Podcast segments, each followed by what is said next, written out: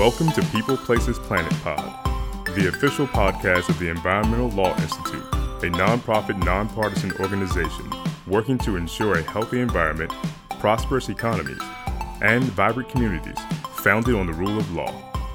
Welcome to this week's episode of the People Places Planet podcast. I'm Heather Luedke, a research associate here at the Environmental Law Institute. And this week, we're diving into ELI's environmental justice initiatives in an effort to keep ELI members and supporters up to date on our programming throughout the coming year and beyond. We are joined today by Arielle King, ELI's environmental justice staff attorney, who will talk about the tools we are developing to eliminate the harmful impacts of environmental injustice. Ariel joined ELI in August 2021, bringing with her a background in environmental racism analysis, political ecology, critical race theory, sustainability, civil rights law, and integrating equity and environmental justice considerations into climate action plans. Arielle, thank you so much for joining us today. I'm really looking forward to sharing ELI's environmental justice initiatives with our listeners. Thanks, Heather. Hello, everyone, and Happy New Year. As Heather mentioned, my name is Arielle King, and I am the EJ staff attorney here at ELI. We're building a robust and practical environmental justice program in addition to working to ensure effective reflection of the EJ principles and considerations across ELI's research, publications, and education activities. Environmental justice embraces the principle that all people deserve equal access to environmental protection and enforcement, recognizing that this, both historically and currently, often is not the case, and communities that receive the least benefits are experiencing the greatest environmental burdens. In the United States, these communities are predominantly low income and or Black, Indigenous, people of color. The legal system has contributed to this unequal distribution of environmental burdens and benefits in many ways, and we at ELI are committed to providing research and educational tools to help alleviate the harm faced by environmental justice communities across this nation. As the name of this podcast suggests, ELI's mission is to make law work for people, places, and planet in that order. We are working hard to build a set of tools that will help communities receive the legal services they need at no cost, provide accessible updates to environmental justice initiatives at the local, state, and federal level, and offer continued learning opportunities for practitioners, in-house counsel, law and policymakers, and anyone else who would like to expand their knowledge in environmental justice through the legal lens. We strive to make all of our environmental justice programming free and available to the public, regardless of membership status. And we are always looking for opportunities to partner with organizations to do individual projects and programming. So if anything you hear about today piques your interest, please do not hesitate to reach out to me. ELI's EJ program is being built on the past work of ELI staff, scholars, and visiting attorneys, and is guided by a statement issued by our board of directors in 2020 committing to anti-racism and the advancement of environmental justice, both internally at ELI and throughout the work that we create. I am so thrilled to be able to share some of the impactful work ELI is doing to advance environmental justice in the coming year. Some of the projects and programs I'm sharing about today will have future full-length podcast episodes throughout the year, so keep an eye out for those. First, I want to share about one of our newest initiatives, the Pro Bono Clearinghouse. Led by attorneys Scott Badenoch and Aaron Aber, the Clearinghouse program will help match communities experiencing environmental harm with attorneys who will provide free legal resources. Our clearinghouse strives to ensure that communities with viable environmental legal matters get the representation they need, whether it be in a courtroom, in front of an agency, or in a more facilitative or consultative fashion. This will be accomplished by connecting environmental law clinics with the many hundreds of environmental law members that we have at ELI and at our various collaborating organizations, like the American Bar Association section of Environment, Energy, and Resources. We're also coordinating with the Anthropocene Alliance, the Chesapeake Legal Alliance, Thriving Earth Exchange, and several other organizations to support their EJ community members, and we will be posting their matters regularly as well. The website for the clearinghouse goes live very soon, and each attorney who opts in to assist with matters through the clearinghouse will be required to take part in our new curriculum focused on environmental justice and community lawyering. The first session of the CLE webinar series is scheduled for January 25th, 2022 at 3 p.m. EST, and it focuses on key concepts, skills, and practice-oriented specifics of community lawyering for environmental justice. Those interested in attending can register using the link in the show notes. And if any of you are interested in providing insights or resources for the curriculum, please feel free to contact me. As a leader in environmental scholarship, ELI has consistently published articles, books, and other publications related to environmental justice. Our monthly flagship publication, the ELR, or Environmental Law Reporter, has published hundreds of EJ articles over the years. In the September 2021 issue, we had an article focused on racial segregation and environmental injustice, and it was an excerpt from a book that will be released by ELI Press called Environmental Law Disrupted. In 2022, we look forward to continuing this work, and we are starting off strong with the Environmental Forum's January-February 2022 issue titled Justice, Time to Put Words into Action. For those who are not aware, the Environmental Forum is ELI's policy magazine that gets published six times a year. This issue is full of thoughtful critiques and recommendations on the most pressing legal issues, which of course includes environmental justice. We're also currently working on the fifth edition of Environmental Justice, Legal Theory and Practice by visiting scholar Barry Hill. This edition will be available in preparation for the 2022-23 school year.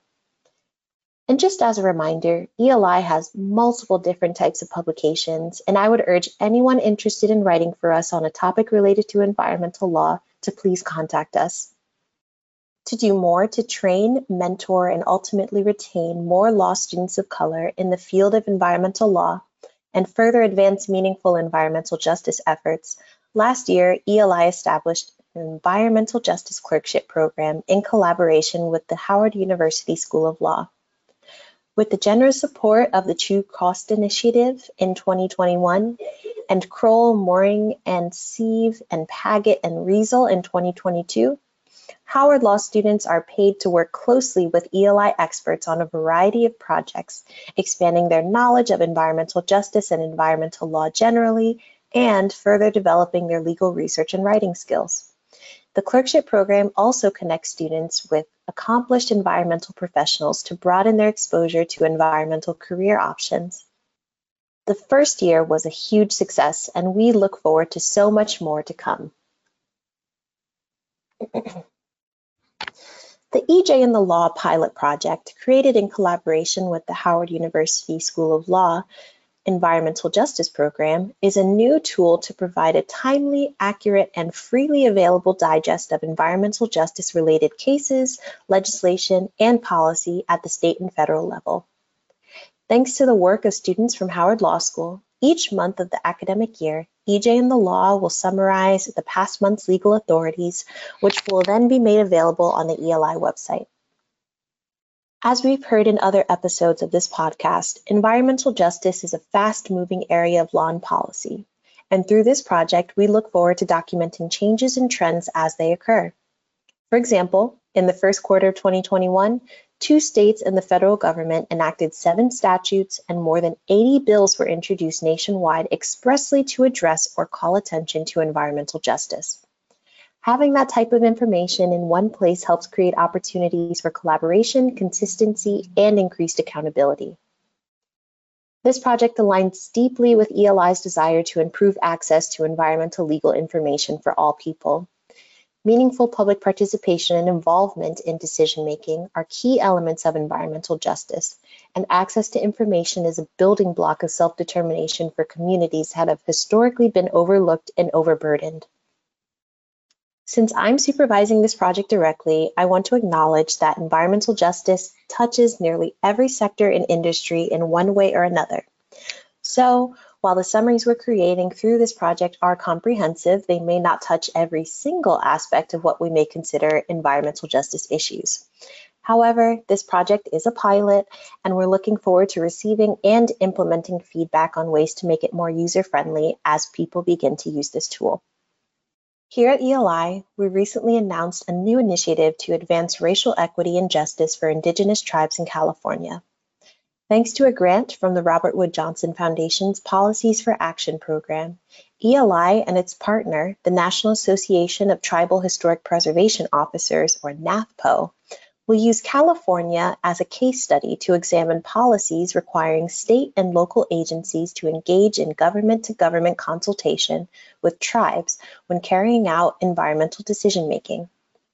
Swinomish elder Larry Campbell and Dr. Jamie Donatuto are also members of the project team, and they are pioneers of developing and utilizing Indigenous health indicators to measure tribal health and wellness as defined by tribal communities themselves. This project combines Indigenous knowledge and environmental decision making to help develop holistic solutions and governance strategies. Often, state and local environmental agencies do not incorporate the physical, mental, and spiritual wellness aspects of life that are tied to environmental health. So we look forward to assessing the ways to improve public participation in environmental decision making for tribes in California with this project, with the hope that it will be used as a model for other states. The BRIGHT, or Blight Revitalization Initiative for Green Healthy Towns program was created in an effort to improve public participation in redevelopment plans for blighted areas to combat development that is contrary to the needs of the surrounding community. The program identifies corridors of blighted, vacant, or environmentally impaired properties in overburdened communities and supports the community and municipality in developing a revitalization plan. While COVID has hindered our ability to go into communities and work through our development plans as we have in neighborhoods like Whitesburg, Kentucky, or neighborhoods in Washington, D.C., the ELI team has been working on a guide to accompany this work. I'd recommend everyone take a look at the guide on the ELI webpage to learn from its tools. And now that this version of the guide is near completion, we are seeking community partners to collaborate with for future redevelopment plans. Finally, I just want to give a quick update on some webinars and other podcasts related to EJ that we have in the pipeline and mention that we look forward to collaborating with more of our members and partners to host webinars on topics related to environmental justice throughout 2022 and beyond. In October of 2021, we celebrated the 30th anniversary of the first National People of Color Environmental Leadership Summit this groundbreaking four-day conference hosted right here in Washington, D.C., brought together grassroots environmental justice leaders from all over the United States to discuss ways to eliminate the harmful impacts of environmental racism and to demand justice and change. One of the most notable documents to come out of this conference was the 17 Principles of Environmental Justice, a template for a world where true environmental justice prevails. This year, ELI will invite guests to speak about different principles and discuss what changes are necessary in law and policy to actualize them today. In partnership with Latham and Watkins, ELI is hosting a webinar series outlining the notable events and current gaps to advancing environmental justice within the court system. This three-part series dives deep into the history of environmental justice cases and analyzes those that have created tremendous precedent from Alexander v. Sandoval, a 2001 Supreme Court case which declared that citizens do not have a private right of action to bring a claim based on ev evidence of disparate impact, to the Fourth Circuit Friends of Buckingham case where the court made clear that environmental justice is not just a box to be checked, and the many, many cases in between which have shaped the way that we creatively use the legal system to advance environmental justice. And with that, I want to thank you all for listening to this episode. And thank you to the People, Places, and Planet podcast for having me on today to share some of the projects and programs we're working on here at ELI related to environmental justice. And as I mentioned at the top of the episode, I'm always happy to hear from people interested in working with us to strengthen this EJ program. My email is king at eli.org, and I look forward to hearing from you. Thank you, and again, have a happy new year. Thank you for tuning in to People Places Planet Pod. brought to you by the Environmental Law Institute. We would like to hear from you, so please send us your questions, comments, and ideas to podcast at eli.org. And if you're interested in learning more about our work, attending one of our events, reading our publications, or becoming a member, please visit our website at www.eli.org.